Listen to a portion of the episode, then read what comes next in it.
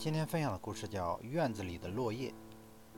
一户人家的院子里有几棵槐树，秋天来了，每天院子里的地上都会落满一层树叶。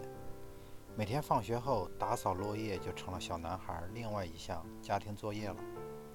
小男孩每天都认真地完成这项任务，可是时间长了，他就有些厌烦了。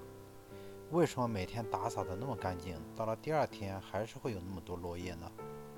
他想到了一个好主意，于是爬他爬到每棵树上，使劲地摇，树上的黄叶哗哗的都落到了地上。小男孩高兴地把地上的落叶清理干净，心想：树上的黄叶都被我摇落了下来，明天就不会再有了。到了第二天放学后，小男孩傻眼了，地上依然落了一层树叶，一点也不比昨天的少。任何事物都有它的规律。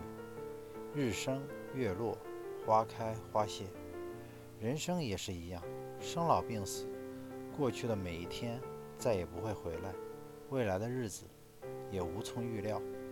所以，活在今天，活在当下，才是我们对生命最忠实的态度。